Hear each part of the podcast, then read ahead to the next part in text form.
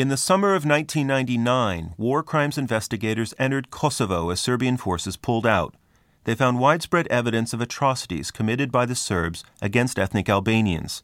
Piles of corpses moldering in fields and villages, bodies stuffed down wells, and scores of mass grave sites.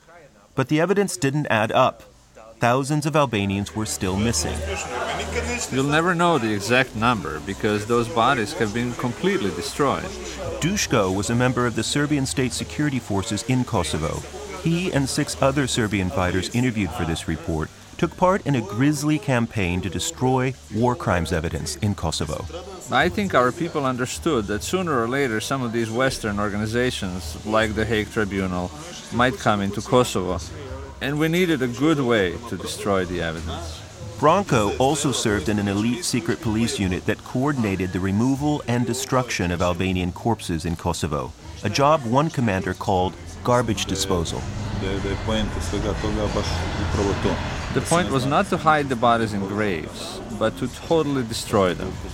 It would be as if these people never existed.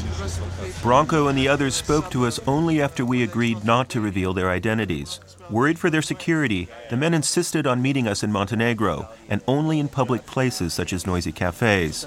To avoid drawing attention, our microphone was hidden in a bag so their voices can be difficult to hear on the radio.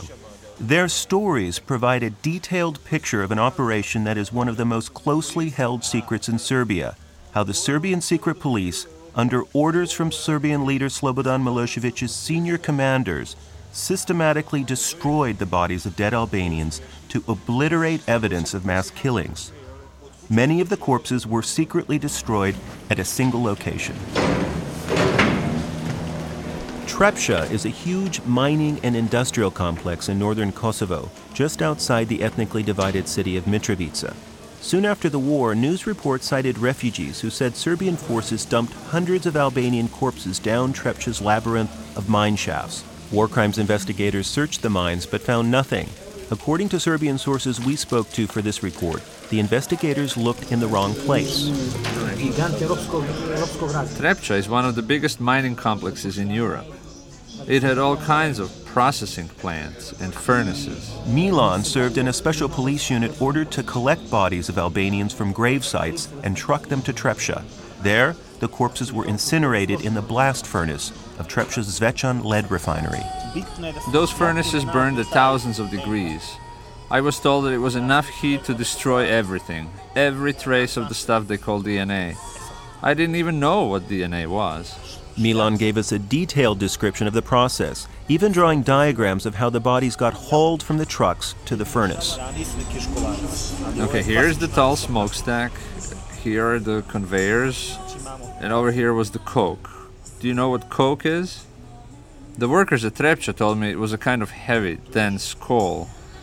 So on the conveyor, you have the coke and the ore, and it all burns at a high temperature in the furnace. That's where we put the bodies.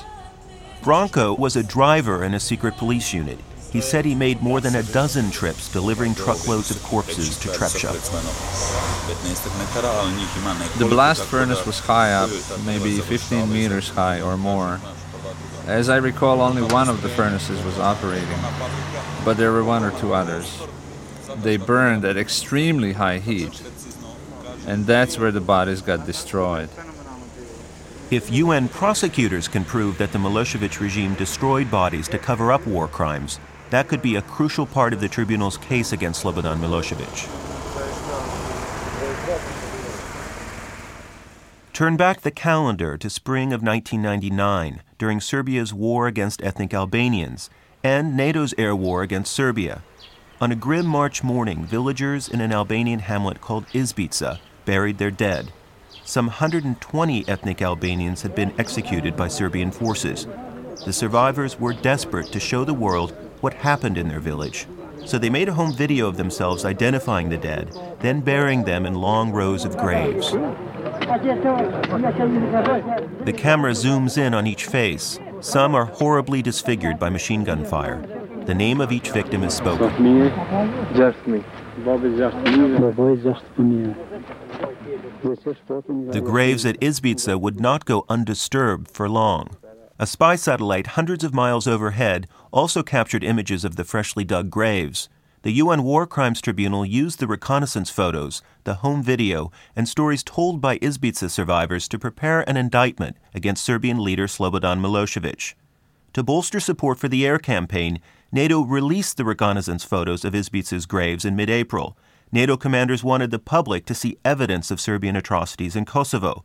Retired General Wesley Clark commanded the NATO air war he knew Belgrade would also get the picture. I knew always that Milosevic was watching CNN, and his lieutenants were also fluent in English. I had to assume they watched our briefings. There was always the chance that the Serbs could have reacted, but they could have reacted in one of two ways. They could have been deterred from doing more of this, or they could have reacted in some other way. The world might be watching, but Slobodan Milosevic was not deterred. The killings and deportations continued and about the same time the Izbica photos appeared on television, mid April of 1999, Milosevic's senior generals ordered an intensive cleanup operation in Kosovo. Arrest warrants have been issued, and every UN member nation now has the obligation to bring Yugoslav President Slobodan Milosevic to justice. On May 27th, the UN announced its indictment against Slobodan Milosevic for war crimes. Izbica was one of the atrocity sites specified in the indictment. According to eyewitnesses and human rights investigators, within days, Serbian units descended on Izbica with digging equipment. Soon after, satellite photos showed a long swath of bulldozed earth. To NATO General Wesley Clark, the pictures showed that the graves had been emptied. Intelligence services also reported Serbian truck movements near Trepča. Not only had the Serbs killed civilians and were trying to hide them, but there was a system behind this in which they were responding to discoveries. And so for us, this was an important finding. It deepened the recognition that the Serb High Command in some way was involved in this. But the mystery of exactly what happened to the missing bodies from Izbica and other known atrocity sites still bedevils war crimes investigators. They speculate privately that Serbian forces used industrial sites to destroy bodies. Until now, no one could confirm it. We went to the Trepča lead refinery twice to verify the details of the stories Serbian fighters told us about burning corpses. Okay, now the coke is, is actually here for the um, blast furnace. A UN administrator named Nick Borum showed us around the refinery. The plant used high heat and strong chemicals to draw lead from raw ore. The UN took over Trepča last summer and shut it down because the plant was disgorging massive amounts of pollution. Borum and his team knew nothing about the clandestine work done at Trepča during the war. The lead refinery is a series of huge buildings, gantries, and pipes capped by a soaring red and white smokestack. Rusting equipment and heaps of industrial waste give the place a derelict, menacing look. As we toured the plant, details of the facility's layout and operations closely matched the descriptions from the Serbian fighters, especially the conveyor system used to lift fuel and ore to the blast furnace. But then Stephen Smith and I retraced the route the bodies supposedly took on the conveyors. Walking along the track that leads from where the coke is loaded onto the conveyor directly into the blast furnace. In some places, there appear to be obstructions, but in others, perhaps not. There were a number of obstructions, in fact. At intervals along the conveyor line to the blast furnace, the space is clearly too small for a body to fit through. This was a major discrepancy. Could we be looking in the wrong place? Were the stories reliable? so we interviewed some of the Serbs again. Without prompting, Milan explained how they solved the problem of getting bodies up to the furnace. At first, we tried using the tracks that lead directly to the furnace, but it didn't work, at least for the bodies that were intact. Most of those bodies were too big to ride on the conveyor. But when ore is being prepared for processing, it has to be ground up and sort of cooked, something like that. So if you put the bodies into the grinder, it's easy. With no background in metallurgy, Milan accurately described the process that ore goes through at Trepča to become raw lead. As the UN's Nick Borum confirmed, the ore goes through the grinder, through the sinter plant where it gets roasted, and then onto the blast furnace, and beyond. Sinter plant is there, the blast furnace is, is, is there. These large piles here that sort of looks like almost gravel. What is Right, this is actually the slag and the drosses from the blast furnace. The Serbs dumped waste from the blast furnace, called slag, into piles on the ground. The slag is a coarse, dull, gray material. This is where investigators might look for evidence of the burned bodies. But forensic scientists told us it would be virtually impossible to find traces of biological material burned in such a furnace.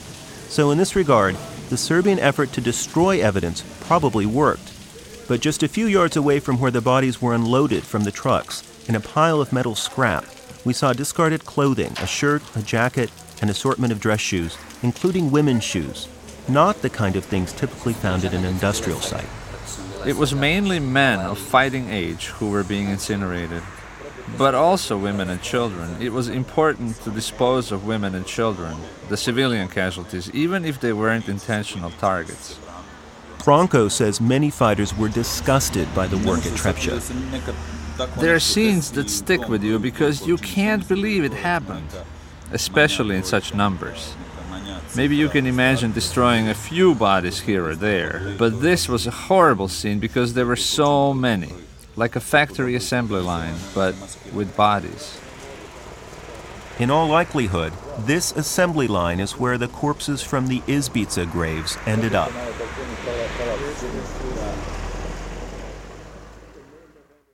Some 12 to 1500 bodies were destroyed at Trepča, according to the Serbian fighters who worked there and according to a well placed Serbian intelligence officer. That figure represents around half the number of Albanians officially registered as missing in Kosovo. Branko, one of the men who took part in the operation, met us in an outdoor cafe in Montenegro. He said that with Western spy satellites and NATO jets prowling above, the cleanup operation required stealth. It was organized using refrigerator trucks, the smaller ones used for milk and ice cream. You had to be mindful of being photographed by NATO. So we did it at night, even if that meant working more slowly.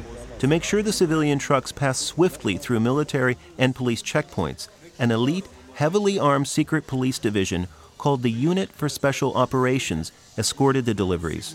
Dushko took part in several of these operations. When our jeeps came along, no one would dare stop us and check what was in the trucks. That was important so we could move quickly and so ordinary Serbs wouldn't find out. The fact that the cover up was conducted by an elite Serbian secret police squad could be powerful evidence against Slobodan Milosevic and four other Serbian officials indicted for crimes against humanity. Phil Kane, the Hague Tribunal's chief investigator in Kosovo, says the more bodies that prosecutors can prove were moved or destroyed, the better the case in court. That would tend to show that these acts were not committed just on a local basis by the local police chief. Um, it's something that was coordinated on a much wider scale and therefore links directly to Belgrade. Milosevic is directly linked to the Special Ops Unit. This unit is also known as the Frankies for the name of its first commander, Franko Simatovic, a powerful secret police official. Dejan Anastasievich is a Serbian journalist in Belgrade who has written extensively on Yugoslav security forces.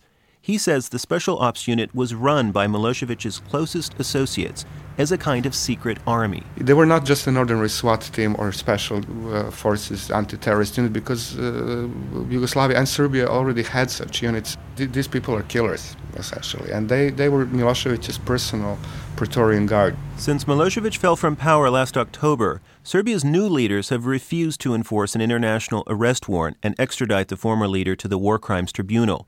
Serbian officials say, however, Milosevic will soon face justice in Serbia for alleged involvement in electoral fraud and political assassinations of Serbs. But that still leaves in place many of Milosevic's senior police and military commanders. These are the very men who organized the burning of Albanian bodies at Trepča, according to Serbian intelligence and secret police sources, and the Special Ops Unit is still actively deployed in Serbia. Members of the Special Ops Unit say the evidence destruction in Kosovo involved more than just digging up bodies. They also had a system to go into villages soon after an attack to haul away fresh corpses. In some cases, surviving families never got the chance to bury their dead.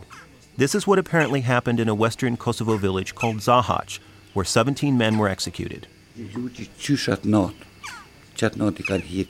They took them away that night. Since then, we don't know anything about them, nor about their graves, nor their bones.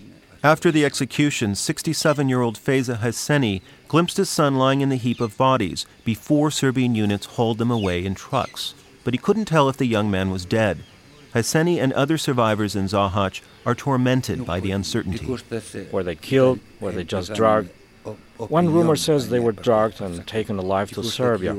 Someone else says they took them and burned them in Serbia. As part of the secret police's special ops unit, Branko said he would often be ordered to a village within hours of an attack. The trucks usually held 20 or 30 bodies. There were some villages where it was fewer, maybe 10 or 15. If the place was nearby Trepča, we could do two runs in an evening and deliver 50 or 60. The investigations commander for the Hague Tribunal, Dennis Milner, says that in many incidents, such as the empty graves at Izbica, the Serbian effort to get rid of evidence was sloppy. Although most of the bodies had been removed, there was still substantial evidence at the site. We found body parts, we found bits of clothing, uh, we found artifacts, and we found um, shell casings, etc. Serbian secret police and Yugoslav army members who took part in the evidence destruction say it was difficult to be thorough because the men doing the work often lacked enthusiasm. Serbian fighters were typically paid thousands of dollars in bonuses for combat operations, in addition to a share of stolen Albanian property. As one member of the Special Ops Unit told us, getting rid of the bodies was a lot less lucrative than killing.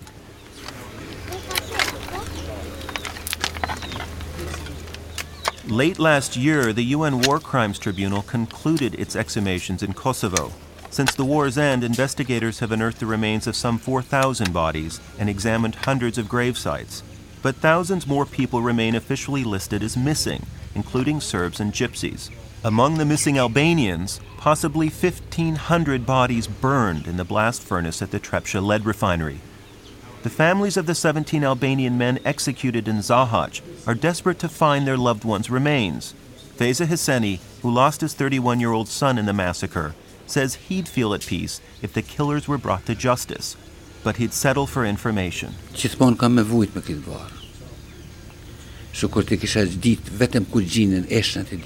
I will always suffer with this wound. If I could only know where the bones of my son are, maybe I would be able to forgive many things. If they agree to tell me where my son is, dead or alive, I'd ask for nothing more.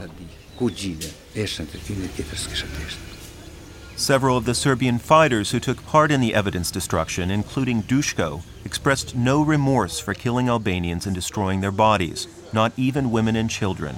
In fact, Dushko wishes he could have done more. Had it not been for the NATO bombing, I guarantee you we would have driven out all 2 million Albanians from Kosovo. You gotta know, Albanians are stupid.